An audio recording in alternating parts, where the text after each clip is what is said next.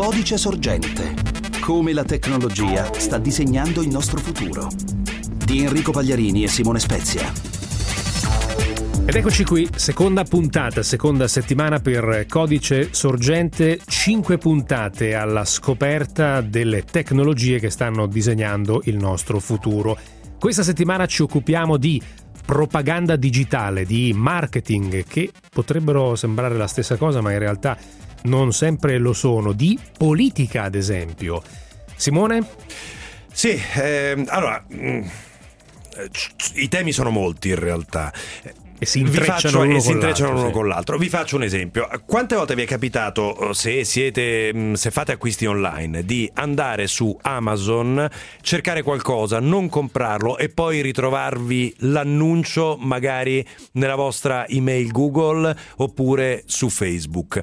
C'è una questione che riguarda i dati e come vengono trattati, come vengono analizzati i dati che ci riguardano e che ha a che fare tanto eh, sul, con il come lo sfruttano le aziende quanto con il come eh, li sfrutta la politica e ha in realtà a che fare molto con il nostro agire digitale, cioè come ci muoviamo all'interno della rete. Per quanto riguarda la politica che è il luogo per così dire dal, qua, dal quale inizieremo, ehm, tutto, se vogliamo, è iniziato con Barack Obama.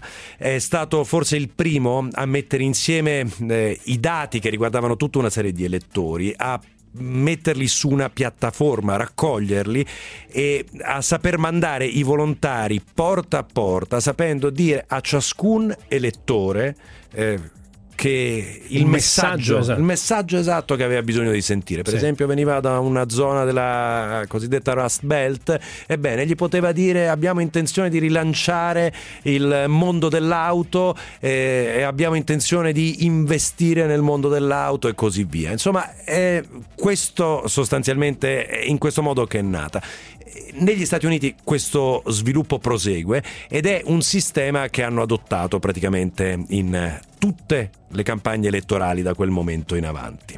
Sì, a proposito di campagne elettorali, eh, noi vorremmo iniziare proprio con una testimonianza diretta, un racconto di Paola Tommasi. Benvenuta, buongiorno Paola.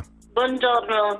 Allora, Paola è eh, una, una, nostra collega, una giornalista, è anche una, si occupa di economia, ma nel caso specifico eh, per questa puntata di Codice Sorgente noi l'abbiamo invitata perché tu, Paola, hai partecipato alle elezioni presidenziali del 2016. Cioè, nel senso, staff... no, non è che eri candidata, no? no, no. hai parte- partecipato nel senso come esperta di, di, Ecco, adesso ci spieghi in che, in che veste hai partecipato. Allora, tu facevi parte dello staff di Donald Trump, giusto? Sì, ho cominciato proprio come economista e di fatto facevo quello perché in ogni evento, manifestazione pubblica a cui Trump partecipasse eh, fornivo i dati insieme ad altri ragazzi con cui lavoravo eh, per mh, customizzare il discorso, proprio quello che avete detto voi, andava a incontrare gli agricoltori a Frisno che è la città della California, per esempio, con il maggior numero di agricoltori, allora fornivamo tutti i dati sul settore. Quindi eh, i posti di, lavori, di lavoro eh, perduti durante gli anni di Obama, e l'andamento dell'economia, tutti questi dati qui era l'attività principale, però confermo quello che avete detto perché questo sistema, questo algoritmo con cui si tracciavano i profili, si tracciano tuttora degli elettori, io l'ho proprio utilizzato. Vi do anche il nome, si chiama PDI, Political Data Interface, è quello che usavamo noi, poi magari ce ne sono anche degli altri. Mm. Ci spieghi come è fatto? Cioè, nel momento nel quale io eh, sono un attivista e sono in campagna elettorale, sono un volontario, ho in mano, presumo, il mio smartphone o il mio tablet e su questo smartphone o tablet è installata un'applicazione che mi dà tutte le indicazioni. Cosa ci trovo dentro questa applicazione? Che indicazioni mi vengono date? Sì, che, che cosa mi viene detto? Di dati, che tipo di dati sì. ci sono? È proprio così. E serviva, eh, questa app era nei tablet che si davano ai volontari che facevano poi il lavoro porta a porta. Eh, oppure facevano le telefonate, per cui usciva una schermata con il profilo della persona con cui si trovavano a parlare e anche il copione, tra virgolette, delle cose da dire, già fatto, già pronto, quindi di fatto si leggeva un, un file. Ah, quindi sulla base dei dati ti viene proposto un copione, cioè ti, ti vengono suggerite delle cose da dire. Sì, sì, i volontari che facevano le telefonate eh, avevano questa app per cui eh, al nome e cognome, il numero di telefono che componevano, usciva fuori il profilo della persona e quindi anche come porsi nei suoi confronti. Mm, è una cosa che succede ad esempio nei call center, in base alle eh, risposte, alla reazione che tu hai a delle proposte, poi il sistema su, dà dei suggerimenti. Beh, con tutte, le volte, beh, con tutte le volte che l'ho mandati a quel paese è curioso che, ah, che, continuino, che continuino, a chiamare e non mi abbiano profilato come quello che manda a quel paese le persone sì, dei call comunque, center. Col massimo rispetto sempre dei lavoratori dei call center, eh, per carità. Hanno una, grande, pazienza. hanno una grande pazienza. Però effettivamente sentirlo in politica fa abbastanza impressione. Ma eh, tu Paola sai e ci puoi dire soprattutto da dove arrivano i dati? Cioè da social network da, cioè, vengono utilizzate le stesse logiche e le stesse regole della pubblicità digitale o di altre attività digitali? Voglio fare una battuta su quello che è stato detto di prima. Era previsto anche il caso di eh, reazione nervosa e quindi il caso in cui il volontario veniva mandato a quel paese e eh. ci suggeriva di non rispondere, di mantenere la calma, di essere sempre eh, aperti, di, di, di, di capire sì, di, e non, non di, reagire. Sì. Sì, sì, sì, sì. I dati da dove vengono presi? Oddio, allora alcuni casi, alcuni dati secondo me sono anche pubblici, quindi semplicemente venivano messi in un database e incrociati, perché ti diceva il seggio in cui l'elettore andava a votare e se si fosse trasferito negli ultimi anni da dove a dove, la chiesa che frequenta, e se ha votato nella mm, consultazione precedente oppure no, per quante volte non si è recato al seggio e questi sono tutti dati che si possono estrapolare dalle liste elettorali. E poi c'erano i dati sulle scuole dei figli e anche dei parenti. Quindi per ciascuno si sapeva è in casa con, si è trasferito e prima abitava con degli altri, è cugino di e c'erano tutti questi incroci e allora io non ho partecipato alla creazione dell'algoritmo, quindi non lo so, però da quello che vedevo molti erano dati pubblici che venivano incrociati, anche perché bisogna fare conti con le regole sulla privacy. Sì. Sì, che però sono un po' più lasche negli Stati Uniti rispetto a quanto non siano da noi in Europa sì. e quindi presumibilmente gli è consentito qualcosina di più, sì. no? Però... devo dire anche che le persone collaboravano molto, per cui se mancava qualche dato le si, si chiedeva ed erano tutti ben disposti a risporre.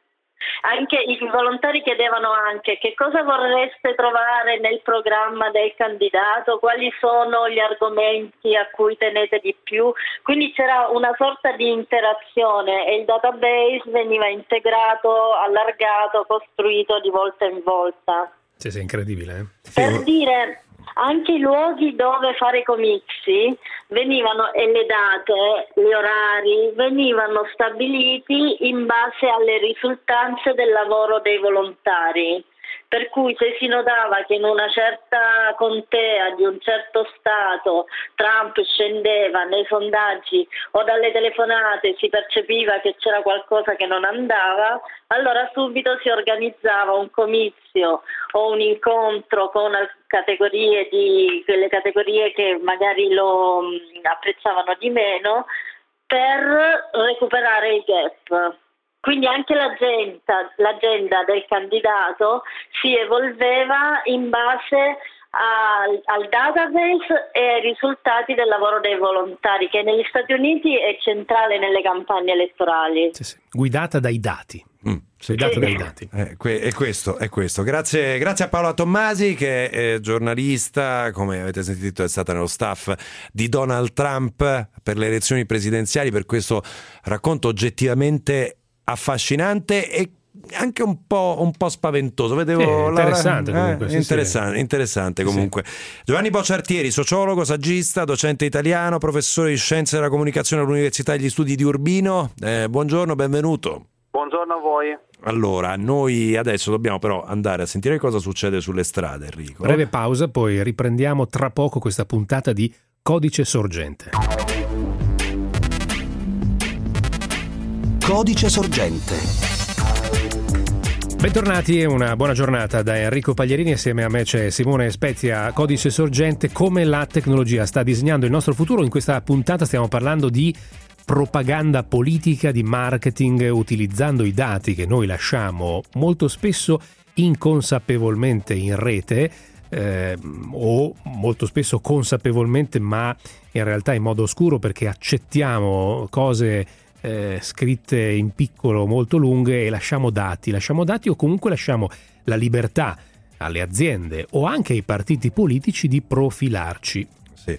Eh, chissà quanti di voi, io no personalmente, quando Facebook mi ha proposto le condizioni, ho cambiato le condizioni di privacy. Ah, eh, io ho bloccato tutto. Hai bloccato tutto. Sì, sì, può, nessuno tutto. può vedere nulla. Nessuno adesso, sto esagerando, però quasi. Eh. Però, però, quasi. Però, insomma, diciamo, nel momento nel quale ci viene proposta l'accettazione di una sorta di contratto con queste società in merito ai dati che diamo, dei quali, dei quali gli diamo disponibilità, eh, spesso appunto accettiamo molto rapidamente e poi quello vale come consenso.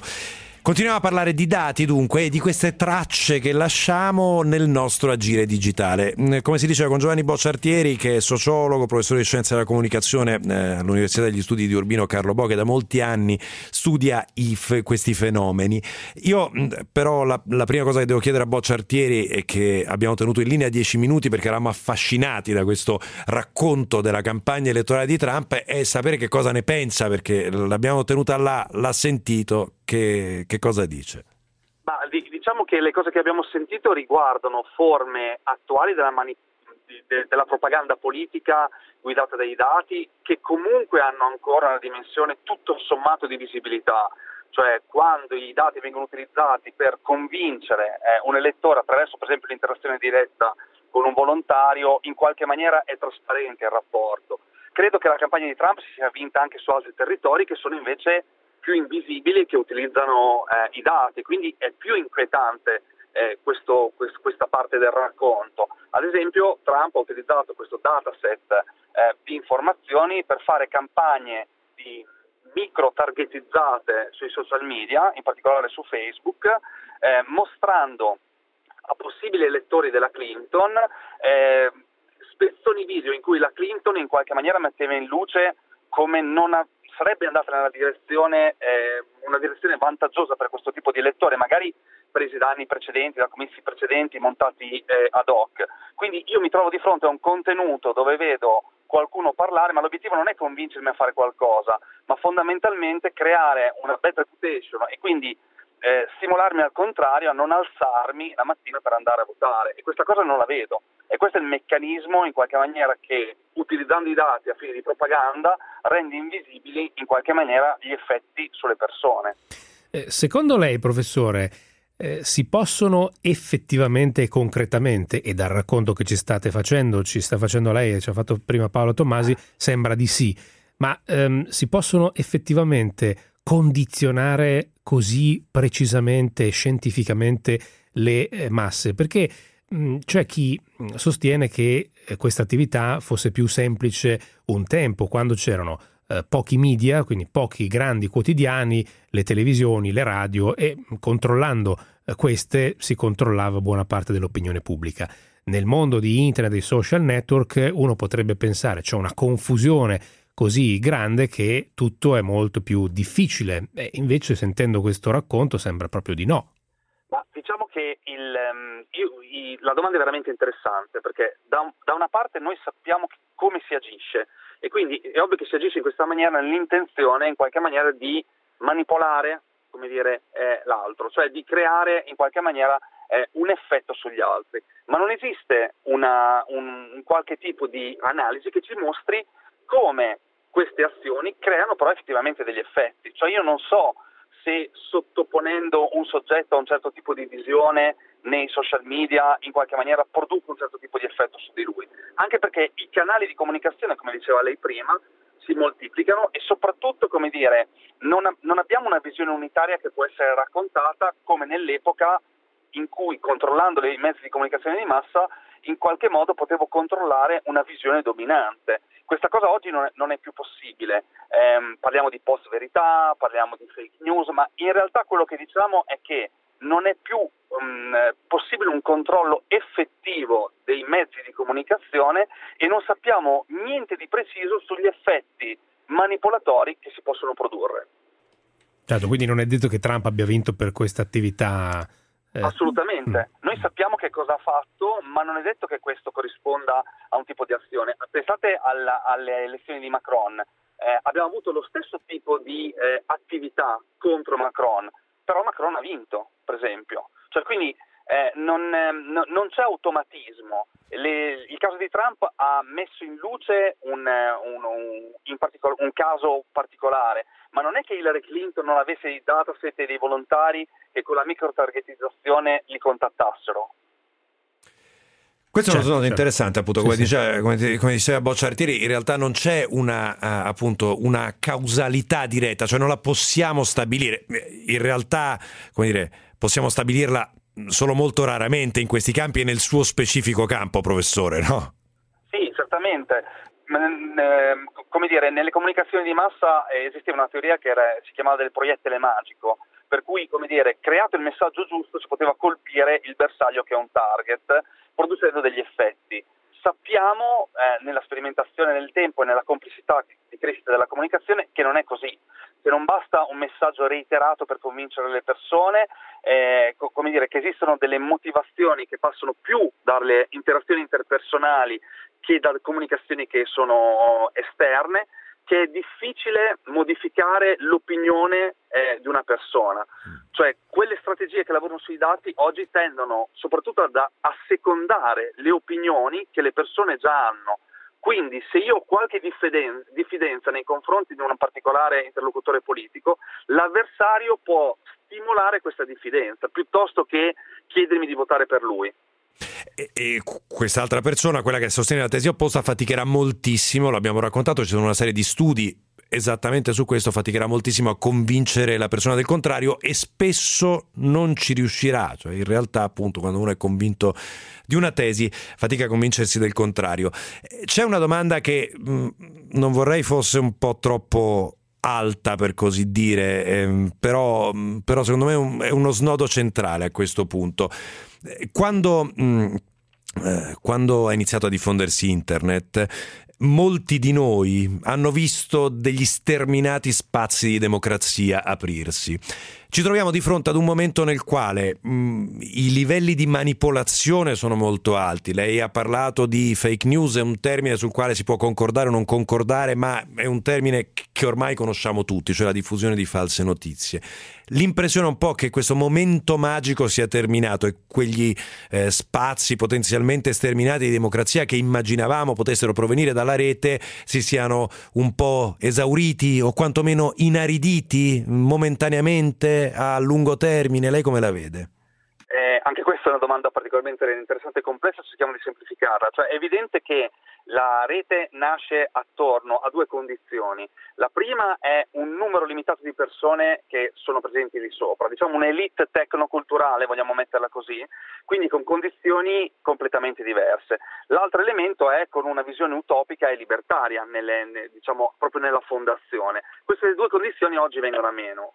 Eh, uno perché la dimensione utopica viene scardinata dalla logica di mercato. Nel momento in cui entra in mercato e l'altra condizione entrano le masse all'interno di questo tipo di mercato online, cambiano le, le forme e le dinamiche eh, comunicative. Nel momento in cui in un social network come Facebook o Twitter abbiamo 500-600 persone che seguiamo, che ci seguono, è evidente che l- i modi della comunicazione non possono essere quelli della piccola comunità e, e, in qualche modo anche le forme di interazione che sviluppiamo con gli altri e quindi le dinamiche comunicative e comunitarie cambiano completamente. Per cui è molto più facile che ci troviamo di fronte a eh, eh, diciamo, tipologie di fenomeni che non riusciamo a controllare da una parte e a soggetti sempre più interessati dal punto di vista del mercato, perché ci sono i numeri oggi su internet, che hanno tutti gli interessi in qualche maniera a controllare pezzi di internet pezzi dei nostri dati e soprattutto grandi masse di persone dove a questo punto mi sembra di capire, per eh, la, la, semplifico con un titolo e poi do la parola ad Enrico che credo che avesse una domanda, eh, da gratis ed elite a commerciale e di massa, cioè il passaggio fondamentale è questo ed è quello che ha cambiato le cose.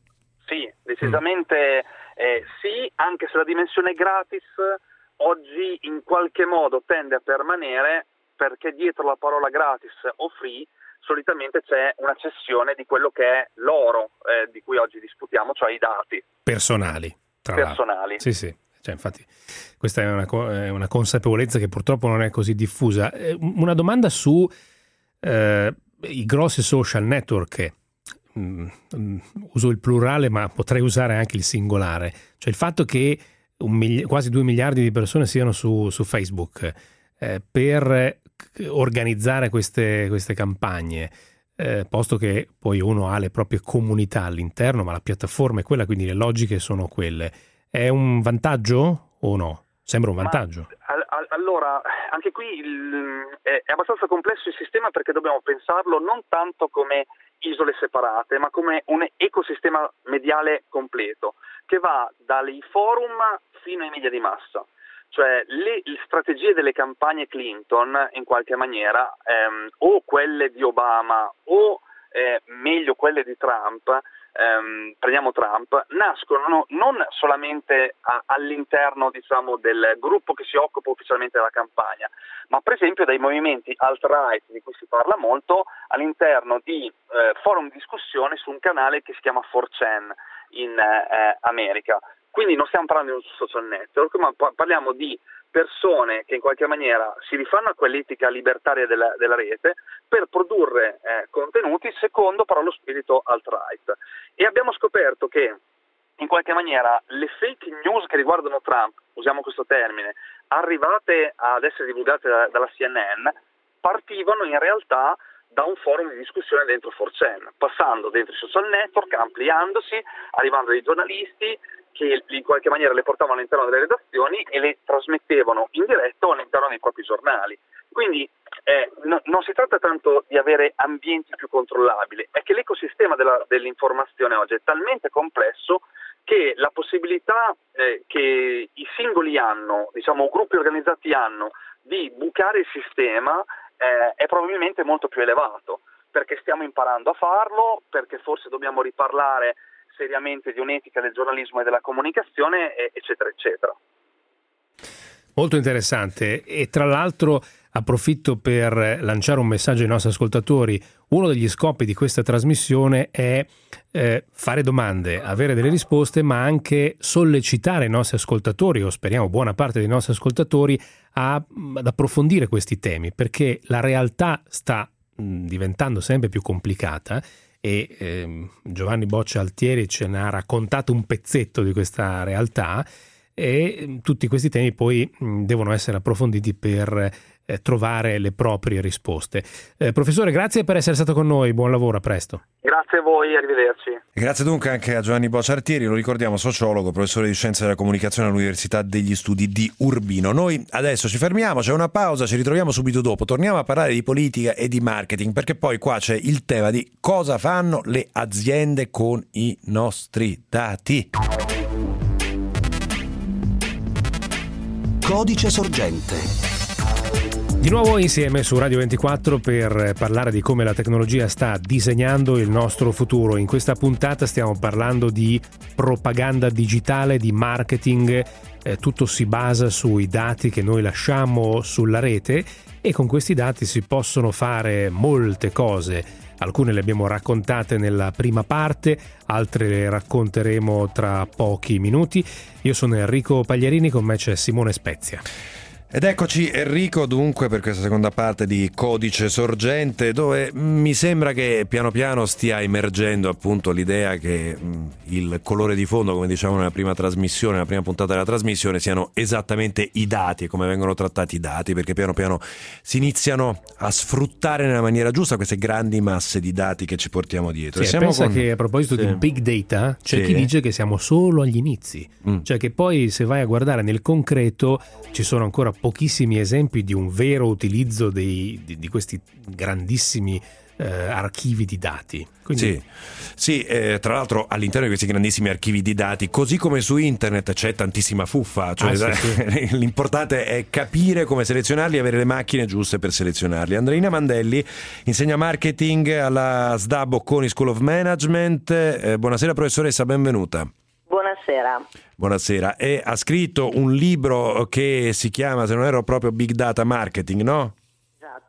Esattamente, proprio su questi temi, ehm, nel quale affronta molti elementi, tra cui l'analisi predittiva. Devo dire, questa è la cosa che mi affascina di più. Qualche tempo fa ho letto eh, questo articolo del Financial Times che raccontava eh, che ci sono delle compagnie telefoniche, mh, parlava della Gran Bretagna, ma immagino che questo avvenga anche negli Stati Uniti, che sono in grado di prevedere tramite dei software sviluppati da altre aziende alle quali si rivolgono come servizio, sono in grado di prevedere il momento nel quale tu le lascerai cercando un altro gestore telefonico e a quel punto intervengono, arrivano con una telefonata, ti fanno una nuova offerta per tenerti come cliente. Questa è una delle cose che mi affascina di più, quella dell'analisi predittiva, un po' per tutta la fantascienza che abbiamo visto a partire da Minority Report e ad, and- ad andare indietro anche ad altri film.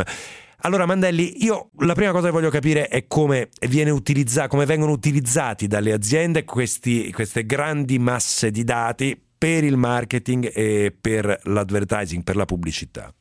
Sì, ehm, i dati vengono, come diceva lei prima, sono raccolti praticamente seguendo il comportamento, tracciando il comportamento dei consumatori in rete e da quando la rete internet è diventata mobile ehm, veniamo tracciati nei nostri, nei nostri comportamenti anche diciamo, nel territorio, quindi veniamo geolocalizzati. Tutti questi dati relativi al cosa facciamo, cosa compriamo, che cosa guardiamo, con chi interagiamo, ehm, arricchiti delle informazioni su dove siamo, e quindi le informazioni di, di, di luogo e di tempo che, che, rendono queste informazioni dinamiche, costruiscono un profilo, diciamo che costruiscono una fotografia eh, precisa e dinamica di chi siamo anche a livello individuale come consumatori.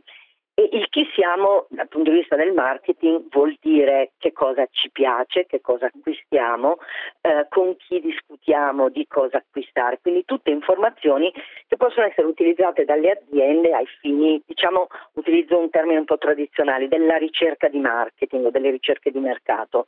Queste ricerche non le abbiamo sempre fatte in marketing, analizzavamo i comportamenti e le preferenze dei consumatori, però proviamo ad immaginare quanto è più potente oggi la possibilità di capire il consumatore sua, diciamo, nei suoi aggregati, ma anche a livello di singolo individuo, avendo a disposizione dati così precisi e così diciamo, raccolti continuativamente, quindi anche in tempo reale. Quindi primo utilizzo ricerca, comprensione del mercato, delle sue dinamiche e anche dei comportamenti dei singoli. L'altro ehm, utilizzo, e che è strettamente collegato anche con il primo, è la possibilità di utilizzare questi dati per prendere delle decisioni, diciamo, più precise ma anche più tempestive. Se è vero che questi dati che noi raccogliamo, i cosiddetti big data, sono dati che raccogliamo continuativamente, quindi se noi abbiamo delle tecnologie, degli strumenti che ci permettono di leggerli in tempo reale, di analizzarli in tempo reale, questa possibilità diciamo, ci offre eh, diciamo, un potere di, di decisione su eh, che cosa offrire al consumatore che è, è, è ricchissimo, mm. cioè possiamo decidere che cosa offrire. L'esempio che ha fatto lei è veramente molto calzante.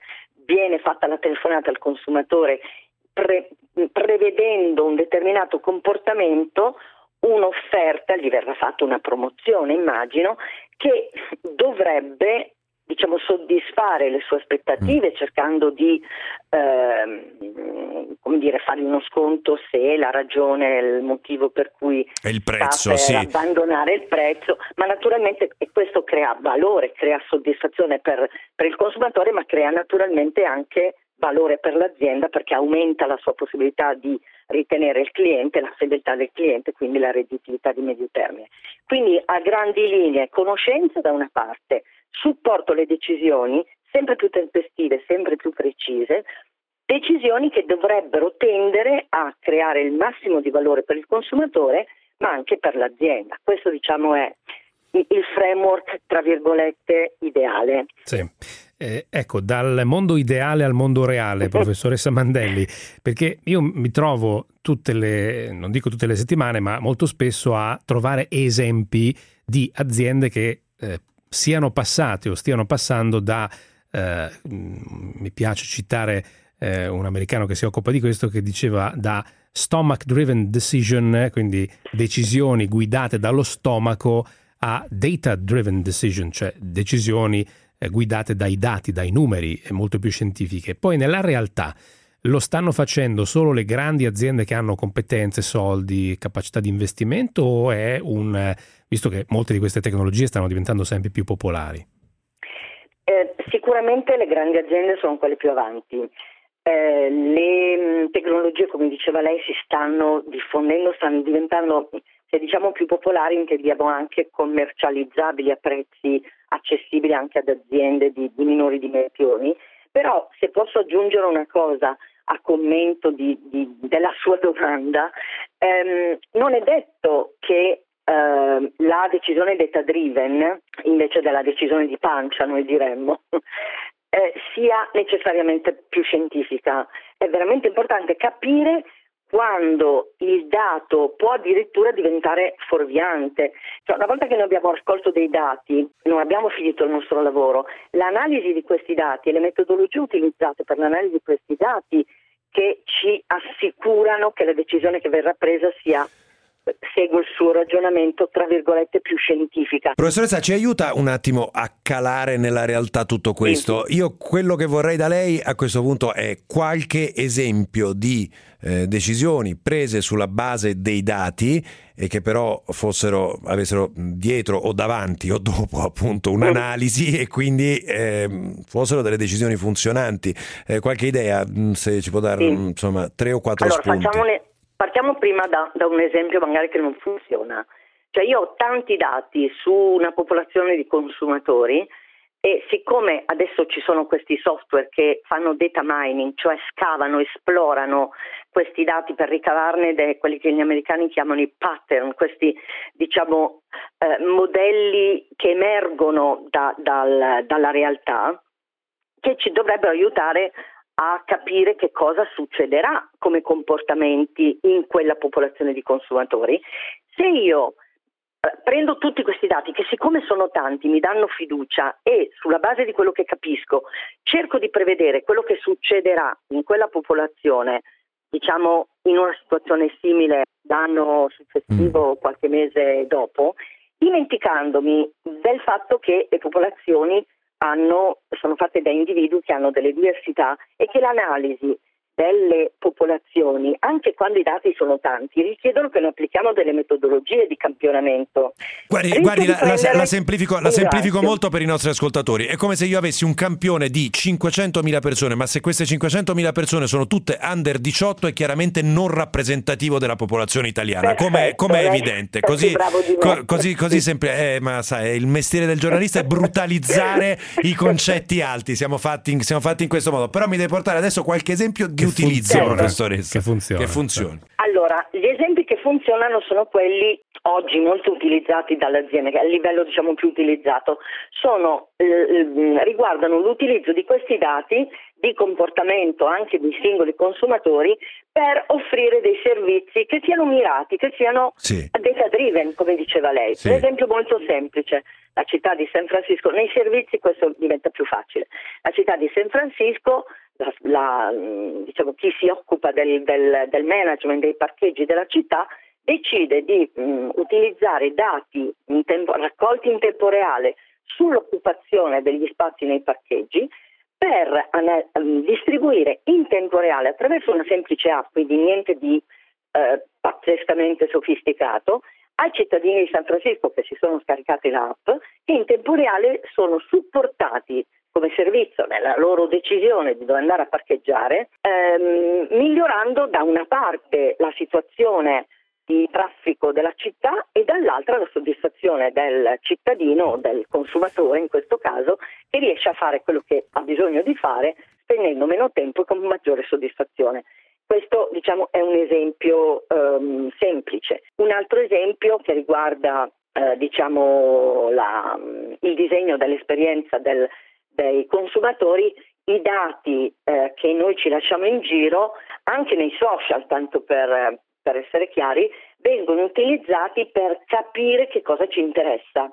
Quindi se da qualche parte è memorizzato che a me interessa un certo argomento, io sono interessata di trekking, mi interessa la politica, naturalmente questi dati che continuano a modificarsi perché anche il mio comportamento si modifica, guidano la decisione di cosa farmi vedere, da parte di chi? Da parte di Facebook quando io entro in Facebook, da parte di ehm, come dire, aziende che eh, mi possono offrire dei contenuti o anche, o anche delle, delle, proposte. Sì. Eh, sul piano diciamo, della pubblicità, in teoria, basandosi eh, sulle mie preferenze, io dovrei vedere solo pubblicità che mi interessano, quindi pubblicità relative a prodotti che io probabilmente intenderò acquistare. Allora, professoressa, io le chiedo di aspettare ancora un attimo in linea. Adesso una pa- abbiamo una pausa, andiamo a sentire cosa succede sulle strade e poi, prima di tornare da lei, eh, voglio andare a sentire, e intanto lo saluto e lo ringrazio per l'attesa, Dino Amenduni, che è socio di Proforma, un'agenzia di comunicazione che ha sede a Bari ma ha curato molte campagne politiche nazionali, comunicatore politico, pianificatore pianificatore strategico per la stessa azienda.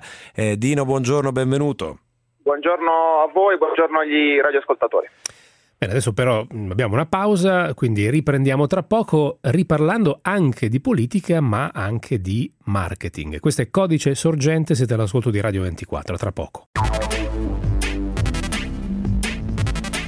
Codice Sorgente Riprendiamo l'ultima parte di Codice Sorgente, come la tecnologia sta disegnando il nostro futuro e in questa puntata parliamo di marketing, di propaganda digitale, tutto partendo dai dati che sono a disposizione in grandissima quantità e esistono anche delle professioni che si occupano prevalentemente di dati per capire dove andare a raccogliere questi dati, come raccogliere i dati, anzi eh, c'era un grande esperto di, di dati che diceva eh, oggi le aziende dovrebbero avere una preoccupazione, raccogliere dati. Dopodiché pensiamo a cosa fare di questi, di questi dati. Comunque è, è, vero che negli ultimi anni eh, stiamo raccogliendo grandissime quantità di dati, ci sono alcune aziende eh, che di dati e quindi ehm, hanno un valore eh, maggiore rispetto ad altre aziende, eh, di questi dati ne hanno di più e tra l'altro questo è, sarà uno dei temi di cui parla, parleremo a Codice Sorgenti in una delle prossime puntate, cioè del grande valore che alcune aziende hanno anche in termini di problemi di concorrenza, di antitrust, di mercato. Simone. Sì, eh, siamo appunto con Dino Menduni, eh, al quale voglio chiedere questo. Noi nella prima parte della trasmissione abbiamo sentito Paola Tommasi che ha, è stata nello staff di Donald Trump eh, durante le presidenziali americane. Ci siamo fatti raccontare un po' come funzionano i loro sistemi appunto di raccolta dei dati per quanto riguarda i singoli elettori, ma anche singole fasce di elettorato, piccoli territori e così via. Io vorrei una lettura da appunto da comunicatore politico, Dino, su come sta cambiando il vostro mestiere e se sta cambiando sulla base proprio dell'utilizzo dei dati. Allora, il nostro mestiere sta cambiando ma non abbastanza, cioè se si utilizzassero i dati in modo scientifico, razionale, sistematico, come in questo momento della storia si potrebbe fare, probabilmente le decisioni che prenderemo sarebbero diverse e sarebbero migliori.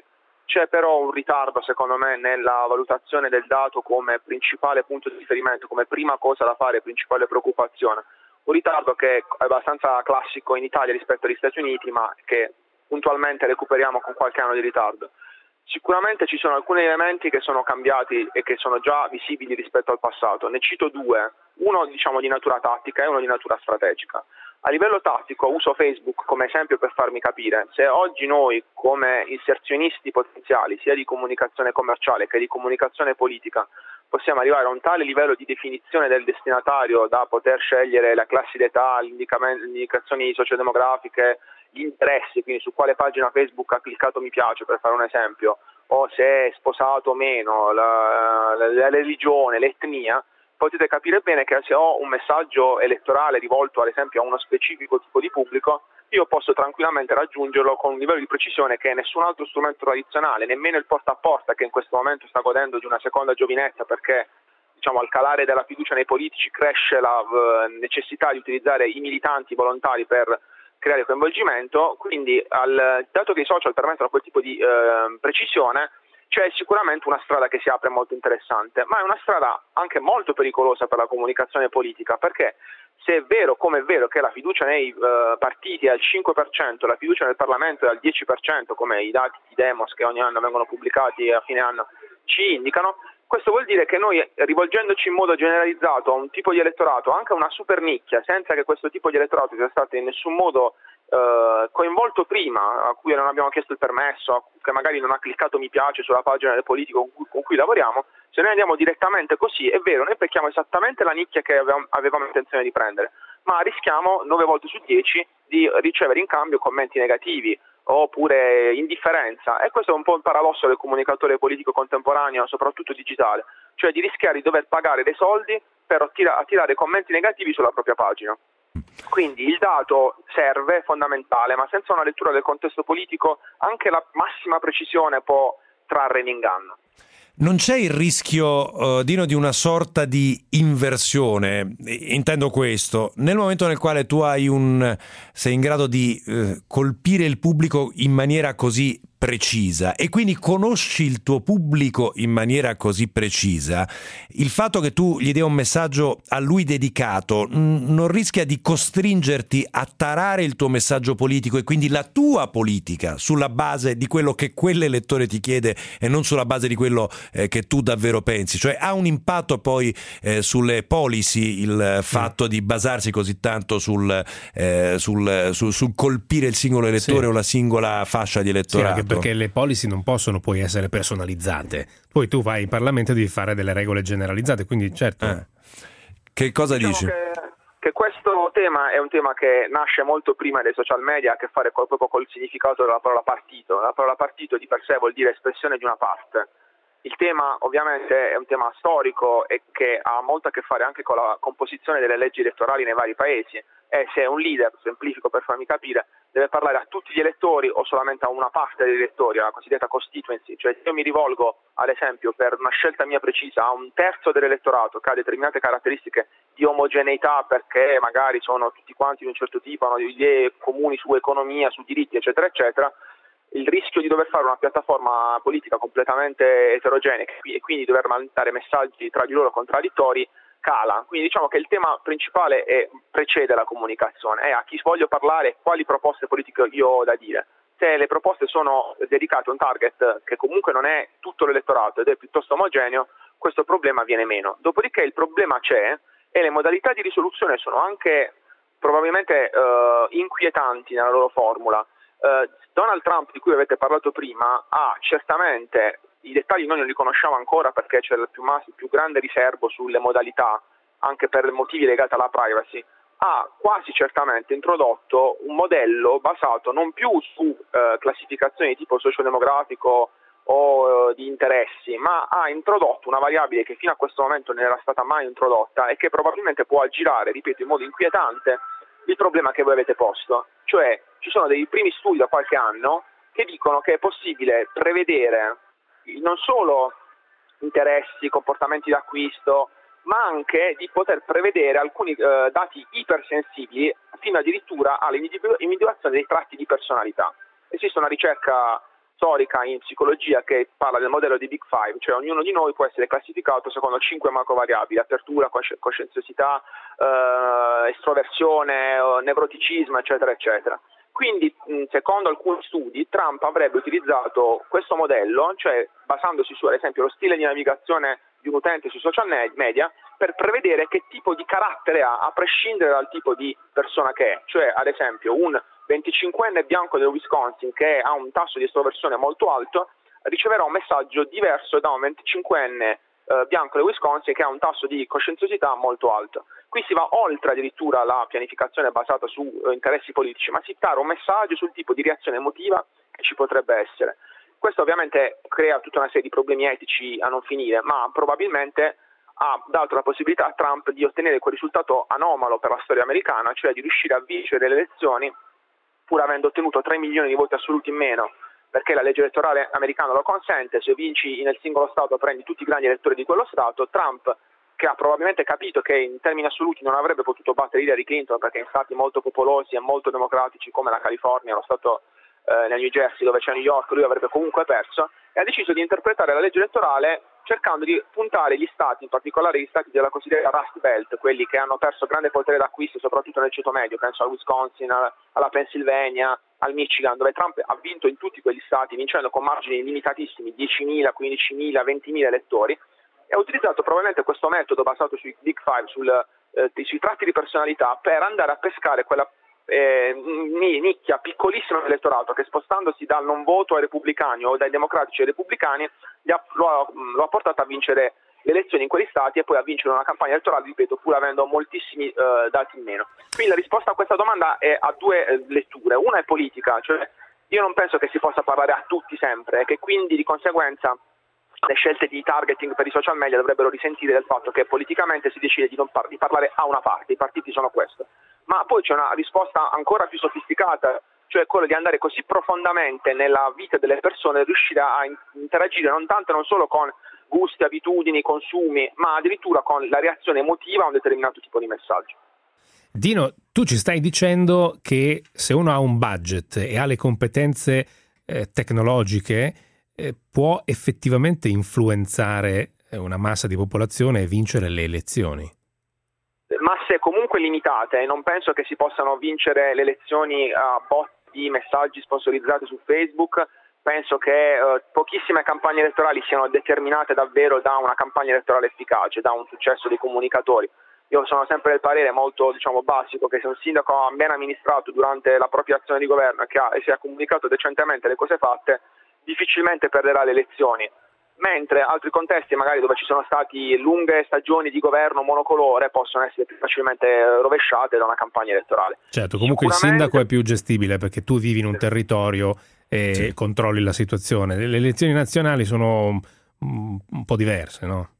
Diverse, sicuramente risentono ancora una volta dalla legge elettorale, delle serie storiche, non bisogna dimenticare che Trump ha fatto questa operazione iper sofisticata, tra l'altro sfidando un po' i cliché che voleva Trump, un po' diciamo ingenuo, comunque artigianale sulla comunicazione. Si è, insomma, è stato dimostrato che nell'ultimo trimestre ha speso in sondaggi, in polling, in analisi di questo tipo molto di più del suo avversario, quindi anche questo cliché va un po' eh, messo da parte. Penso, ripeto, che non si possono cambiare intere diciamo, sorti, però si possa muovere quel 2, 3, 4% se va bene, che in certe circostanze e soprattutto in, con leggi elettorali che te lo consent- consentono di fare possono effettivamente modificare sì. L'esito del voto. Certo, ti fa vincere il 3-4%. Quando dicevo controllo del territorio intendevo il cittadino, eh? cioè sì. quando tu sì. vivi in un luogo hai più um, possibilità di giudicare quello che sta succedendo. Il campo nazionale com- è, è, più complicato. Decisamente, decisamente più complesso.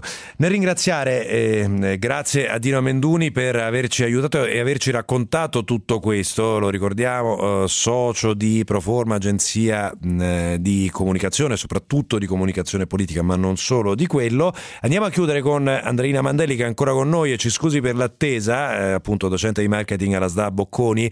Eh, Mandelli, la volevamo recuperare su questo punto. Mm, io sentendo le parole, quello che ci ha raccontato Dino Menduni sulla eh, comunicazione emotiva, pensavo, beh, alla fine nel mondo dell'advertising, nel mondo della pubblicità, questa è una cosa che si fa da sempre, tutto sommato. Immagino che abbiate anche, che ci sia in questo mondo delle, ci siano in questo mondo delle classificazioni delle persone sulla base della personalità o no? Certo, nella, eh, diciamo nella ricerca di mercato, nella ricerca di marketing, eh, quando io dico tradizionale intendo dire anche prima dei big data, l'analisi del, degli stili di vita è sempre stata eh, importante per prevedere i comportamenti e ha sempre dovuto essere fatta a partire da quelli che sono i tratti di personalità ma anche i valori delle persone, quindi da una parte elementi più profondi e dall'altra elementi più dire, legati al, al comportamento di tutti i giorni. Questo tipo di ehm, necessità di comprensione eh, portata nel mondo dei big data, naturalmente c'è anche quello che diceva eh, Menduni prima, cioè se io ho molti dati e io insisto anche dati dinamici in tempo reale su quello che stanno facendo dicendo le persone, io riesco a mh, costruire dei profili, quelli che una volta sarebbero stati dei segmenti psicografici, adesso diventano dei profili individuali, ehm, anche di tipo qualitativo, che cercano di scendere in profondità nella descrizione di com'è una persona, che cosa piace, anche dal punto di vista diciamo, del, del tipo di messaggio, non necessariamente della proposta che gli viene fatta, ma del come gli viene posta, com- come gli viene offerta questa proposta che una volta capito possono aiutare a indirizzare la comunicazione e farla diventare più efficace. Avevamo promesso agli ascoltatori di portare l'esempio di Walmart, che è una vicenda che in realtà risale a qualche anno fa, ormai addirittura al 2004 fu il primo articolo che parlava di questo, a proposito di decisioni data driven prese sulla base dei dati, Walmart a un certo punto ha scoperto che ogni volta che c'è un uragano aumentano di sette volte le vendite di Pop Tarts, che sono eh, dei, eh, dei dolciumi sostanzialmente, e quindi hanno imparato che debbono, ogni volta che si avvicina un, un, uragano, devono rifornire i supermercati della zona di queste Pop Tarts perché per qualche motivo incomprensibile vanno a ruba. Eh certo, eh, tu hai citato gli uragani, il meteo che è una delle attività, una delle, delle applicazioni più diffuse ormai sugli smartphone, eh, genera un sacco di dati e ultimamente anche nel marketing, anche nella pubblicità e in tante altre attività vengono utilizzati i dati eh, meteo, ad esempio eh, al cinema ehm, nella comunicazione che i cinema fanno, che, che oramai eh, prevede anche la dinamicità dei prezzi, cioè prezzi che cambiano, vengono utilizzati in alcuni casi dati meteo, cioè se domani so che verrà a piovere, eh, io faccio un prezzo uh, in base alle decisioni che prendo più alto o più basso, dipende da, dai miei insomma. Sì, c'è un cinema milanese se non erro, c'è sì, un sì, cinema sì, di Milano che sta sperimentando esattamente, esattamente questa cosa. Allora andiamo a chiudere. Eh, I ringraziamenti, stavolta li faccio eh, innanzitutto io. Innanzitutto alla professoressa eh. Mandelli che salutiamo e eh ringraziamo. Sì, a presto. Sì. Grazie alla professoressa Mandelli. Eh, buonasera. Un grazie anche a Laura Faggin in eh, assistenza e redazione, a Valeria Bernardi in regia. È tutto per questa puntata di Codice Sorgente. Con me c'è Simone Spezia, io sono Enrico Pagliarini. Ci risentiamo la prossima settimana, sabato alle 16, domenica alle 10.